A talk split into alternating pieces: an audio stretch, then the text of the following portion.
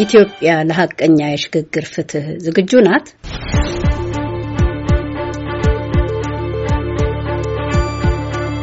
የፕሪቶሪያውን በዘላቂነት ተኩስ የማቆም የሰላም ስምምነት ተከትሎ ከኢትዮጵያ አኳያ ባህሪው የአፈጻጸም ስልቱና የውጤት ማዕቀፉ ለተወጠነው የሽግግር ፍትህ አማራጭ የፖሊሲ ሀሳቦች የሚያቀርብ የባለሙያዎች ቡድን በፍትህ ሚኒስቴር ስር እንዲቋቋም ተደርጎ ወደ ስራ ገብቷል።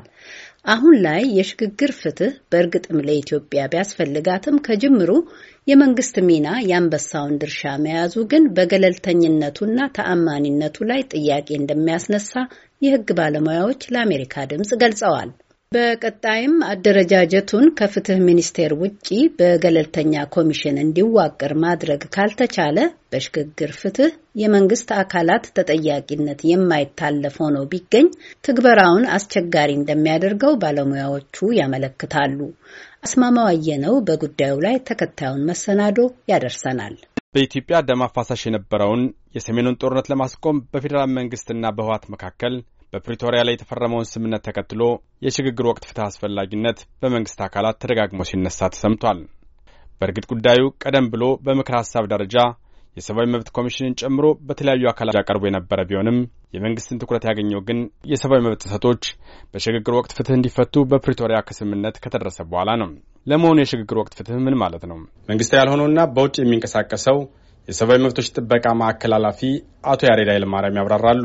የሽግግር ፍትህ ማለት በአንድ የመንግስት ስርዓት ውስጥ በተወሰነ ወቅት ውስጥ የተፈጸሙ እጅግ አስከፊ የሚባሉ እንደ ቀላል ወንጀል የማይቆጠሩ ከፍተኛ የሰብአዊ መብት ጥሰቶች፣ የወንጀል አድራጎቶች በተለይም ደግሞ በሰው ስብዕና ላይ አንድ ማህበረሰብ ላይ በዘር ላይ ያነጣጠሩ የመብት ጥሰቶች በተፈጸሙባቸው እና ትልቅ የፖለቲካ መሻገር ባለባቸው ሁኔታዎች ውስጥ ከዛ ሂደት ወጥቶ የፖለቲካ ለውጥ የሚያደርግ ሀገር ቀጥታ አዲስ የፖለቲካ ስርዓት ገንብቶ አይቀጥልም። የመጀመሪያ ስራው የሚሆነው ባለፉት ጊዜያቶች የደረሱ ቁስሎችን ማከም ነው እና በሰብአዊ መብት ጥሰትም በወንጀል አድራጎቶችም የተፈጸሙ ቁስሎች ደግሞ የሚታከሙት በዚህ የሽግግር ጊዜ ፍትህ ነው። ሌላው የህግ ባለሙያ አቶ ያሬድ ስዩም በኢትዮጵያ ያለፉት ዓመታት በግጭት ማለፋቸውን ተከትሎ የሽግግር ፍትህ የሚል ሀሳብ መሰማት መጀመሩን ይናገራሉ።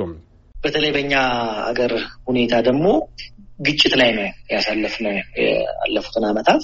ስለዚህ ከሱ በመነሳት ነው በዋናነት የሽግግር ፍትህ ጉዳይ ዋና የአደባባይ መወያያ ሆኖ የመጣው ከተጠያቂነትን ከማስፈን ፍትህን ከማስፈን እና በዛው ውስጥ ደግሞ ሊገኝ ይችላል ተብሎ እየታሰበ ካለው እርቅ አኳያ በተለይም ደግሞ እነዚህ ነገሮች ተመልሰው ሌላ ቁርሾ የማይፈጥሩበትን ሁኔታ ለማምጣት በእንደዚህ አይነት ሁኔታ ነው ሽግግር ፍትህ የሚተገበረው። ኢትዮጵያ ያጋጥሟት አይነት ችግሮች ውስጥ ያለፉ የአፍሪካ ሀገራት የሽግግር ወቅት ፍትህን ተግብረው ውጤታማ መሆን ችሏል ይላሉ ጠበቃና የህግ ባለሙያ የሆኑት አቶ ያሬድ ስዩም። ውጤታማ ሆኖ የሚነሳው የደቡብ አፍሪካው ነው እንጂ ኬንያም፣ ሌሎችም ሀገሮች ላይቤሪያም እንደዚህ ብዙ ሀገሮች ሞክረውታል። አንዳንድ ቦታም ውጤት አምጥቷል። ስለዚህ ዋናው ነገር መነሻው ነገር በምን አይነት ሁኔታ ውስጥ አልፈናል የሚለው ነው ይሄንን ስርዓት ለመተግበር መነሻ የሚሆነው ማለት ነው። ኢትዮጵያን በየመንግስታት ለውጥ ውስጥ በተለያየ ጊዜ ይህንን የፍትህ ስርዓት ለመተግበር ሞክራለች የሚሉት የኢትዮጵያ ሰብአዊ መብት ተሟጋቾች ማዕከል ዋና ዳይሬክተር አቶ ያሬድ ኃይለማርያም ነገር ግን የቀደሙ ጥረቶች ውጤታማ መሆን ሳይችሉ መቅረታቸውን ይናገራሉ። በተሳካ ሁኔታ በትክክለኛ የፖለቲካም ጫና ምንም ሳይኖርበት የተደረገ የሽግግር ፍትህ ኢትዮጵያ ውስጥ መጥቶ አያውቅም። ደርግም ለውጥ ሲይዝ በቀል ላይ ያተኮረ ስለነበረ በቀዳማዊ ኃይለስላሴ ዘመን የነበሩ ባለስልጣናቶችን ከመረሸን የጀመረው የቀሩትን በማሰር በበቀል ነው የተጀመረው። ከዛ በኋላ የነበረው የለውጥ ጥፋት ኢህአዴግ ደርግን ያስወገደበትን ካየህ ደግሞ እንደዚሁ የዚህ የቀይ ሽብር ክስ ተብሎ ለረጅም ጊዜ ሰባት ስምንት ዘጠኝ ዓመት የወሰደው ክስ የደርግ ባለስልጣናቶችን አስሮ ፍትህ ላይ ተጠያቂነት ላይ ወንጀል ላይ ያተኮረ ሂደት ነበረ። ግን እሱ ደግሞ በራሱ ብዙ ጉድለቶች ነበሩበት። የፍትህ ሂደቱ ችግር ነበረበት። የበቀለኝነት ስሜት ይንጸባረቅ ነበረ እና የእርቅን እና ሌሎች ነገሮችን ያሟላ የተሟላ የሽግግር ፍትህ አልነበረም። ከፍትህ ማምጣቱ ይልቅ more ፍትህን የበቀል መወጫ መንገድ የተደረገበት ስለሆነ የተሳካ አልነበረም እና ይሄኛው ምናልባት በጥንቃቄ ተይዞ ኮሚሽን ተበጅቶለት በአግባቡ ከመንግስት እጅ ወጥቶ በገለልተኛ አካል የሚያዝ ከሆነ ምናልባት ለመጀመሪያ ጊዜ ኢትዮጵያ የተሳካ የሽግግር ፍትህ ሂደት ለሌላም ዓለም ምሳሌ የሚሆን ልታደርግ የሚችልበት እድል ይሆናል። የፕሪቶሪያውን ስምምነት ተከትሎ በኢትዮጵያ ሊተገበር እየተሰራበት ያለው የሽግግር ፍትህን በተመለከተም አማራጭ የፖሊሲ ሀሳቦችን የሚያቀርብ የባለሙያዎች ቡድን በፍትህ ሚኒስቴር ስር እንዲቋቋም ተደርጎ ወደ ስራ ተገብቷል። ይህም የባለሙያዎች ቡድን ያዘጋጀው የሽግግር ፍትህ ማፈላለጊያ አማራጭ የፖሊሲ ሀሳብ ሰነድ ማስጀመሪያ ውይይት ምክትል ጠቅላይ ሚኒስትር ደመቀ መኮንን ጨምሮ ከፍተኛ የሥራ ኃላፊዎች በተገኙበት የካቲት 27 2015 በአዲስ አበባ ተካሂዷል። በዚህ ውይይት የኢትዮጵያ ሰብአዊ መብት ኮሚሽን ከተባበሩት መንግስታት ከፍተኛ የሰብአዊ መብቶች ቢሮ ጋር በመተባበር በተለያዩ ክልሎች ባደረገው ውይይት የሽግግር ፍትህ አስፈላጊነት ላይ መስማማት ስለመኖሩ የዋና ጽህፈት ቤት ዳይሬክተሯ አልባው ተስፋዬ ተናግረዋል።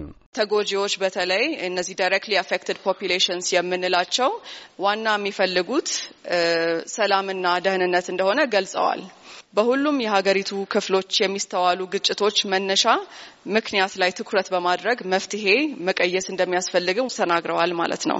ከዛም በኋላ ተጎጂዎች እንፈልጋለን ብለው የነገሩን ማካካሻ ነው። የተፈናቀሉ ሰዎች ወደ ነበሩበት ቦታ እንዲመለሱ ይፈልጋሉ።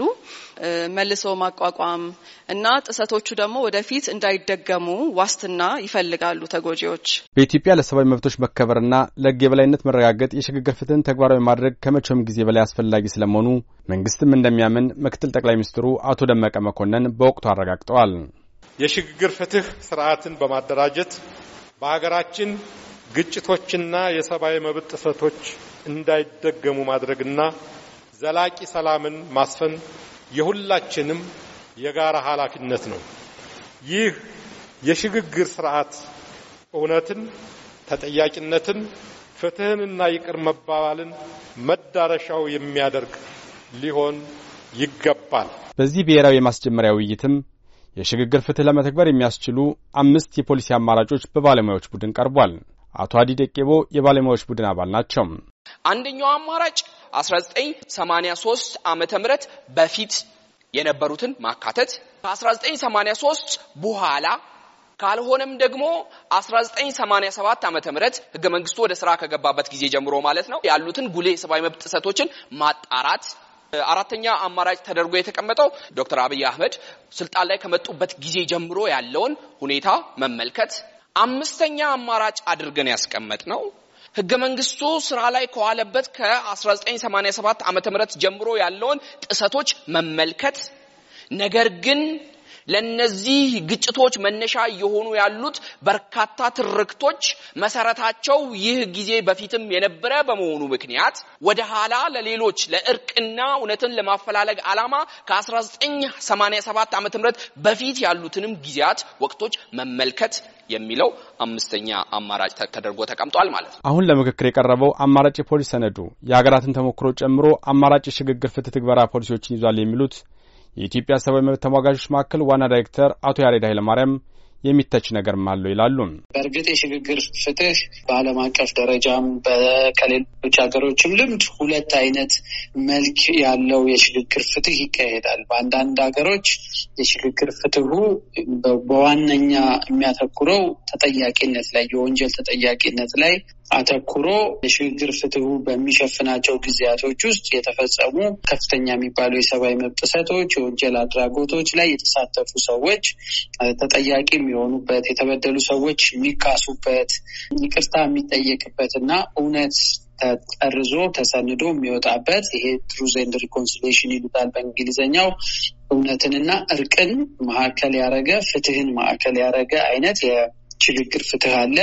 ሌላኛው ደግሞ የወንጀል ተጠያቂነትን ወደ ጎን ይተውና እርቅ ላይ ብቻ ያተኮረ አንተምተው አንተምተው የመባባል በእርቅ ብቻ ነገሮችን በመፍታት ላይ ያተኮረ የሽግግር ፍትህ አይነት አለ እና እነዚህን የፖሊሲ ሀሳቦች እዛ ላይ በተወሰነ ደረጃ ጠቆም ተደርገዋል እና ውይይቱም እንግዲህ ኢትዮጵያ ከነዚህ ከሁለቱ የትኛውም ብትከተል ወይም ሌሎችም ተጨማሪ አማራጮች ካሉ የትኞቹን ብትከተል ይሻላል የሚሉ ነገሮችን ሰነዱ ይዟል። ግን ብዙ ደግሞ በሰፊው የተብራራም ሰነድ አይደለም። ነገር ግን በዚህ ዘርፍ ዘርፍ ላይ ጥናት ያደረጉ ሰዎች በየጊዜው ብዙ የመነሻ ሀሳቦች እያቀረቡበት ነው ያለው። የሚተቹ ጎኖችም አሉት። ከወራት በፊት በአዲስ አበባ በተካሄደው ብሔራዊ የምክክር መድረክ የተጀመረው በሽግግር ፍትህ የፖሊሲ አማራጮች ላይ የሚደረገው ውይይት አሁን ወደ ክልሎች በመውረድ ህዝባዊ ውይይቶች እየተደረገበት እንደሚገኝ የፍትህ ሚኒስትሩ ዶክተር ጌዲዮን ጢሞቴዎስ ለአውሮፓ ህብረት ተወካዮች ከቀናት በፊት በሰጡት ማብራሪያ ገልጸዋል። በአሁኑ ወቅት በኢትዮጵያ የሽግግር ፍትህ አስፈላጊነት ጎልቶ ወጥቷል የሚሉት የህግ ባለሙያ አቶ ያሬድ ኃይለማርያም ከጅምሩ የመንግስት ሚና ከፍተኛ መሆን ግን በገለልተኛነቱ ላይ ጥያቄ የሚያስነሳ ነው ይላሉ።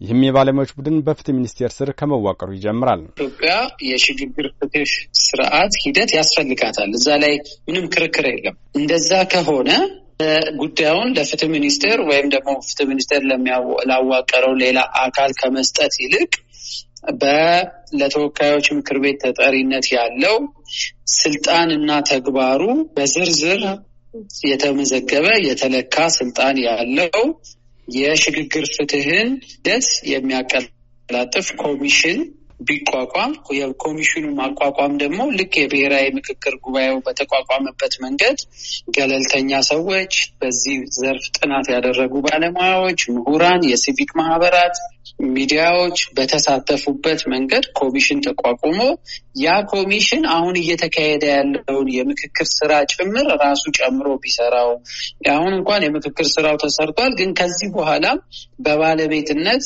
ጉዳዩ ለፍትህ ሚኒስቴርም ለሌላ አካልም ሳይሰጥ ይሄንን ጉዳይ በባለቤት ሌላም ሀገር የሚደረገው ብዙ ጊዜ የሽግግር ጊዜ ፍትህ ኮሚሽን ይቋቋማል እና በያ ኮሚሽን ነው የህዝብ ቅቡልነት ይኖረዋል። ተጠሪነቱ ለምክር ቤት ነው የሚሆነው። ታማኒነት ኖሮት የህዝብን ተሳትፎም የመጨመር እድል ስላለው በዛ አግባብ ነው መሄድ ያለበት። ግን በመንግስት በኩል ምን እንደታሰበ በዚህ ደረጃ እስካሁን ድረስ ግልጽ አይደለም። ይሄን ነገር ፍትህ ሚኒስቴር እስከ መጨረሻው ይዞት ይቀጥላል ነው ይዞት የሚሄደው የሚለው ነገር በፖሊሲውም ላይ በግልጽ አልተመለከተም።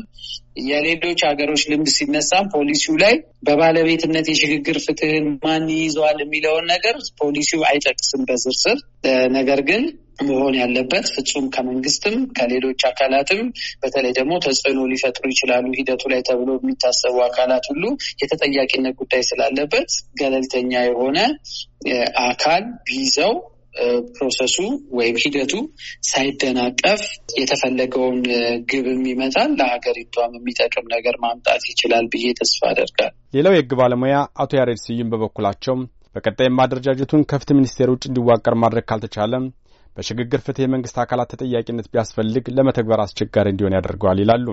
አንዱ ዋና ነገር ይሄ ነገር እንዲሳካ የሽግግር ፍትህ የሚባለውን ነገር የሚያስፈጽመው አካል ገለልተኛ ነው የሚለው መሰረታዊ ነው። ስለዚህ እኔም በግሌ ከፍትህ ሚኒስቴር ወጥቶ በተቻለ መጠን ገለልተኛ የሚሆን አካል ቢኖር ተገቢ ነው። ምናልባት በሽግግር ፍትህ ስርዓቱ ውስጥ በራሱ ተጠያቂ የሚሆኑት አካላት አንዳንዶቹ መንግስት ውስጥ ያሉ አስፈጻሚ ውስጥ ያሉ ሰዎች ሊሆኑ ይችላሉ እና ይሄ በፍትህ ሚኒስቴር ስር ሆኖ ምን ያህል ተጽዕኖ ውስጥ አይወድቅም? አሁን በመደበኛው የፍትህ ስርዓት ሰፊ ስልጣን ያለው የፍትህ ሚኒስቴር በዚህኛውም ውስጥ ተመሳሳይ ስልጣን እንዲኖረው የሚደረግ ከሆነ ሂደቱን የመቆጣጠር ሁኔታ የሚኖር ከሆነ ምንም እንኳን ገለልተኛ ናቸው እዛ ስር ቢዋቀሩም የሚል ክርክር በአንድ በኩል ቢኖርም ትንሽ አጠራጣሪ ሊያደርገው ይችላል። ይሄም አሁን ጊዜው ስላለ ለማረም ቢቻል የተሻለ ይመስለኛል። አስፈላጊነቱ ግን ብዙ የሚያከራከር አይመስለኝም። አሁን ባለው ሁኔታ እያንዳንዱን ሁኔታ እየቀጣ ማለፍ ብቻ ሳይሆን ወደፊት ምንድን ነው ሊሆን የሚገባው የሚለውንም ለመመለስ ስለሚያስችል ይሄ ከመደበኛው ስርዓት በተለየ ተቋማቱም ለምን ፌል አደረጉ፣ የነበረው ችግር ሲፈጠር አሁንስ ምን ይደረግ የሚለውም ጭምር ሊታይ የሚችልበት እድል ስላለ ማለት ነው። የሽግግር ፍትህ አንዱ ትልቁ ጥቅሙ ወደፊትስ ምን እናድርግ የሚለውንም አብሮ ለማየት ስለሚያስችል አስፈላጊነቱ በጣም ወሳኝ ነው። የሽግግር ፍትህ የተሳካ እንዲሆን የመንግስት ገለልተኛ የሆነ ሙሉ የፖለቲካ ፍቃድ መኖር የግድ ነው የሚሉት አቶ ያሬድ ኃይለማርያም አሁንም ገለልተኛ የሆነ ኮሚሽን ማቋቋም ሊታሰብበት ይገባል ይላሉ።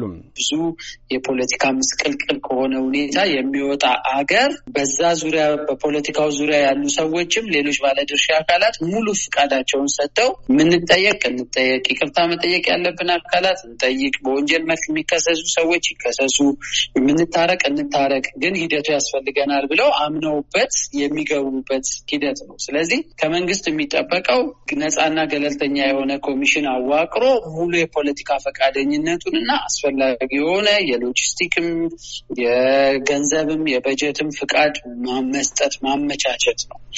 ከዛ በኋላ እንግዲህ ያ ኮሚሽን አንደኛ ምን አይነቱ የሽግግር ፍትህ ሂደት አይነት ለኢትዮጵያ ይጠቅማታል፣ ድጋሚ ተመሳሳይ ችግር ውስጥ እንዳንገባ የትኛው ሂደት ነው የሚያዋጣን፣ በባለሙያዎች ያስጠናል፣ ባለሙያዎችን ያማክራል፣ የሌሎች ሀገሮችን ልምድ ያያል። ከዛ የመንግስት ስልጣን ላይ ያሉ ሰዎች መጠየቅ ባለባቸው ጉዳይ ጭምር ደግሞ ተጠያቂነትን ለመውሰድ ፈቃደኝነታቸውን ለኮሚሽኑ መስጠት አለባቸው። በዛ መንገድ ይሄ የደቡብ አፍሪካውን የሌሎች ሀገሮችንም ሩዋንዳንም ወደ ላቲን አሜሪካም ሄደን ልንቀስማቸው የምንችል የተለያዩ ሀገር ልምዶች አሉ። እነዛን ልምዶች ከነዛ ሀገሮች ደግሞ ጥሩ የምንላቸውን ነገሮች እንወስዳለን።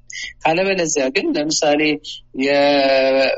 ለተፈጸሙ ጥፋቶች የወንጀል ተጠያቂነትም አብሮ ይኑር ቢባል እና ቅድም እንዳልከው በዚህ አሁን በሰሜኑ ግጭት የመንግስት ታጣቂ ኃይሎች የመንግስት አካላት በየደረጃው ሊጠየቁ የሚችሉባቸው ነገሮች በራሱ በሰብአዊ መብት ኮሚሽኑ እና በተባበሩት መንግስታት በተደረገው ሪፖርቶች በይፋ በግልጽ ተቀምጠዋል። ስለዚህ ያንን ተጠያቂነት ልታመጣ የምትችለው ገለልተኛ ወገን ሂደቱን ይዞ እስካፈጻጸሙ ድረስ ሊከታተልና ሊያስፈጽም የሚችልበት ስልጣንና ትብብር ስታደርግለት ነው። ግን ሂደቱ በመንግስት ከተያዘ ግን ሙሉ በሙሉ ሀገሪቷ ውስጥ ባለው በፍትህ ተቋማቶች ላይ ማህበረሰቡ ባለው የእምነት ማጣት የሚሆን ተጠራጣሪነትም ባለው የፖለቲካም ጡዘት ሂደቱ ላይ ህዝቡ እምነት እንዳይጥል ያደርገዋል እና ትልቁ ነገር ግን የመንግስት ቁርጠኝነትን የሚፈልግ ሂደት ነው የሽግግር ፍትህ ሂደት። የሽግግር ፍትህ ትግበራን በተመለከተ የቀረቡት የፖሊሲ አማራጮች በህዝባዊ ምክክሮች በሚገኙ ግብዓቶች የሚወሰን ቢሆንም በሰሜኑ የአገሪቱ ክፍል በነበረው ጦርነት ላይ ኤርትራ የነበራት ተሳትፎ የተጠያቂነት ሂደቱ ላይ የራሱን ተጽዕኖ ማሳረፉ አይቀርም ይላሉ የህግ ባለሙያው አቶ ያሬድ ኃይለማርያም። ኢትዮጵያ ውስጥ ያለውን በተለይ የሽግግር ፍትህ ሂደቱን ከባድ ከሚያደርጉት ነገሮች አንዱ እና በተለይ የተጠያቂነትንም ጉዳይ ታደውም ከዚህ ከሽግግር ፍትህ ጉዳይ ከመነሳቱ በፊት የኢትዮጵያ ሰብአዊ መብት ኮሚሽን እና የተባበሩት መንግስታት ባወጡት የጋራ ሪፖርት ላይ በትግራይ ውስጥ ለተፈጸመው ከፍተኛ የሰብአዊ መብት ጥሰት የኤርትራ ወታደሮችና ኃይሎች የጾታዊ ጥቃት በመፈጸም በተለያዩ መንገዶች ትልቅ ጥቃት አድርሰዋል ተብሏል እና እነዛ ሰዎች ተጠያቂ ለማድረግ ድንበር ተሻጋሪ የሆነ የስራ ያስፈልጋል። አንዱ ከባዱ ነገር ትግራይ ውስጥ መጥተው ጥቃት ፈጽመው በደል አድርሰው የወንጀል አድራጎት ፈጽመው ወደ ኤርትራ የተመለሱትን አካላት እንዴት ነው ተጠያቂ ማድረግ የሚቻለው የሚለው አንዱ ሁለት ገጽታዎች አሉት። አንደኛ የኤርትራ መንግስት ፈቃደኝነት ይጠይቃል። እሱ የመሆኑ ድል ለእኔ በጣም ጠባብ ነው። ሁለተኛ ነገር ግን አብዛኛዎቹ ጥፋቶችም በዚህኛው ሳይድ መጠየቅ የማይፈልግ አካል የህወሓትም ሰዎች ይሁኑ በመንግስት በኩል አብዛኛውን ጥፋት ወደ እነዛ ወደ ኤርትራ ወዳሉ ሰዎች ማላከክ ከተቻለ ተጠያቂነት መጠኑ ሊቀንሰው ይችላል እና ክፍተት ይፈጥራል ለማንኛውም እና ትልቁ በተለይ የሽግግር ፍትሁ በእርቅ ብቻ የሚፈታ ከሆነ ብዙ ላያሳስብ ይችላል። የኤርትራን መንግስት የእርቁ አካል እንዲሆን የዲፕሎማሲ ስራ ነው የሚጠይቀው። የሽግግር ፍትሁ የወንጀል ተጠያቂነትን ማዕከል ያደረገ ከሆነ ግን አንዱ ትልቅ እንቅፋት የሚሆንበት ተግዳሮቱ የኤርትራ ወታደሮች ትግራይ ውስጥ ለፈጸሙት ጥፋት ተጠያቂ የሚሆኑበት መንገድ ግን በጣም ከባድ ያደርገዋል እና የተሟላ ፍትህ እንዳይመጣ ምክንያት ይሆናል። የሽግግር ፍትህ ትግበራው በኢትዮጵያ ያሉ ትርክትን መሰረት ያደረጉ ቁርሾች እንዲፈታ ታስቦ ከተቋቋመው የብሔራዊ ምክክር ኮሚሽኑ ጋር የኃላፊነት መመሳሰል ሊኖረው አይችልም ወይ በሚለው ሀሳብ ላይ የህግ ባለሙያው አቶ ያሬድ ስዩም ተከታዩ ምላሽ ሰጥተዋል። ምክክር ኮሚሽኑ አጀንዳ መርጦ ባይጨርስ ብዙ ትርክቶች አሉ፣ ታሪክን ጨምሮ ያላግባቡን ነገሮች አሉ። እነሱ ላይ እንዴት ተግባብተን እንሂድ የሚለውንም ለማየት ይመስለኛል። ይሄ ግን ምንድነው የሰብአዊ መብት ጥሰቶች አሉ፣ የወንጀል ድርጊቶች አሉ፣ ሌሎችም ችግሮች አሉ።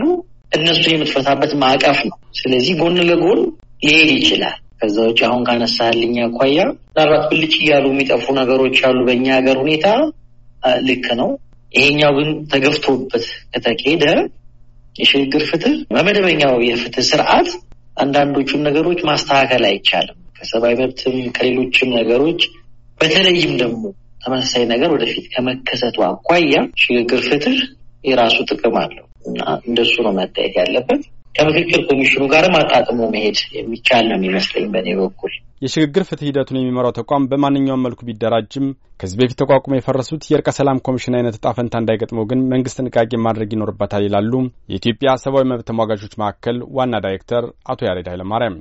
የሚቋቋሙበት ዓላማ ከምን በተለይ መንግስት እነዚህን ኮሚሽኖች ሲያቋቁም ከምን angle ነው የወቅታዊ የፖለቲካ ትኩሳት አንድ የፖለቲካ ዓላማን ከግብ ለማድረስ ተብለው የሚቋቋሙ ሲሆኑ ያ የፖለቲካ የተፈለጉበት ዓላማ ወይ ይሳካል። ዋናው እንደ መሪ የተቀመጠው በሕግ የተሰጣቸው ስልጣን መሳካት ሳይሆን ለወቅቱ ማስተንፈስ የሚፈልገው የፖለቲካ ትኩሳት ካለ ያንን ካሳኩ በኋላ ምናልባት እነዛ የተቋቋሙ ኮሚሽኖች ለመንግስት አስፈላጊ ሆኖ ላይታዩ የሚችሉበት ነገር አለ እና አሁንም ከአንድ ፓርቲ ወይም ስልጣን ላይ ካለው መንግስት የመንግስት አካል የተወሰነ የፖለቲካ ፍላጎት ጋር ብቻ ተያይዘው ወቅታዊ የሆኑ የፖለቲካ ትኩሳቶችን ለማብረድ ለማረጋጋት ተብለው ሲሆን የሚሰሩት እነዚህ ተነሳሽነቶች እንደዚህ አይነት አደረጃጀቶች ብዙ ርቀት ሳይሄዱ ይጨናገፋሉ።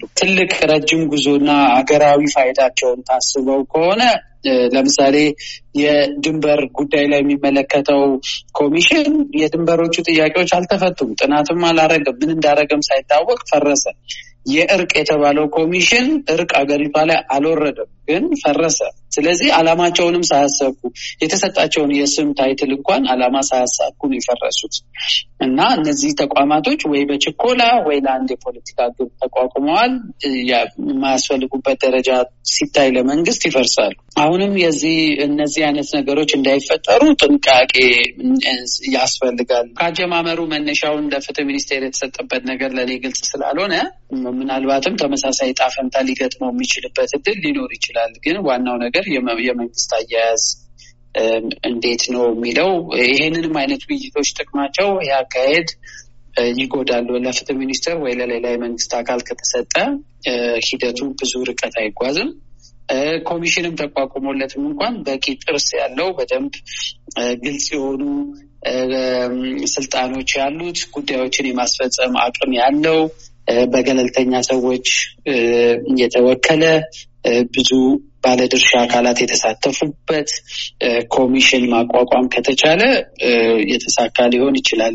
ካለበለዚያ ግን ያው ትልቁ ችግር ምንድን ነው? የእነዚህ ነገሮች መጨናገፋቸው ብቻ ሳይሆን የሚያሳስበው ድግግሞሹ ከዚህ በኋላም የሚመሰረቱ ተመሳሳይ አይነት ስልጣን ትልቅ ሀገራዊ ፋይዳ ይዘው ሊሰሩ የሚችሉ ነገሮች ላይ ህዝቡ እምነት እንዳይኖረው እንዲጠራጠር፣ እምነት እንዲያጣ ሊያደርግ ስለሚችል መንግስት ይሄንን ነገር በጥንቃቄ ቢያየው እና ቢያስብበት ጥሩ ይመስለኛል። መንግስት የሽግግር ፍትህ ሂደቱን በሚቀጥሉ ዓመት ለማስጀመር የፖሊሲ አማራጮች ላይ የሚደረጉ ውይይቶች በቶሎ እንዲጠናቀቁ እየሰራ ይገኛል። የፍትህ ሚኒስትሩ ዶክተር ጌዲዮን ጢሞቴዎስ የሰሜን ኢትዮጵያ ጦርነትን ጨምሮ ባለፉት አራት ዓመታት የነበሩ ማንነትን መሠረት ያደረጉ ግጭቶች የሽግግር ፍትህን አስፈላጊነት ያጎሉ ስለመሆናቸው በማስጀመሪያ ውይይቱ ላይ ገልጸዋል። ለዚህም በፌዴራል ደረጃ ብቻ ከአስር ሺህ በላይ ሰዎች ከማንነት ጋር በተያያዘ ባጋጠሙ ግጭቶች ምክንያት መከሰሳቸውንም በማሳያነት አንስተዋል። በእርግጥ ኢትዮጵያ ተጠያቂነትን ያሰፈነ እውነተኛ የሽግግር ፍትህን አሁን ማሳካት ትችላለች ወይስ እንደ ቀደሙት መንግስታት ሙከራዎች ሆኖ ይቀራል የሚለው በቀጣይ የሚታይ ይሆናል። ለአሜሪካ ድምፅ አስማማየ ነው፣ ዋሽንግተን ዲሲ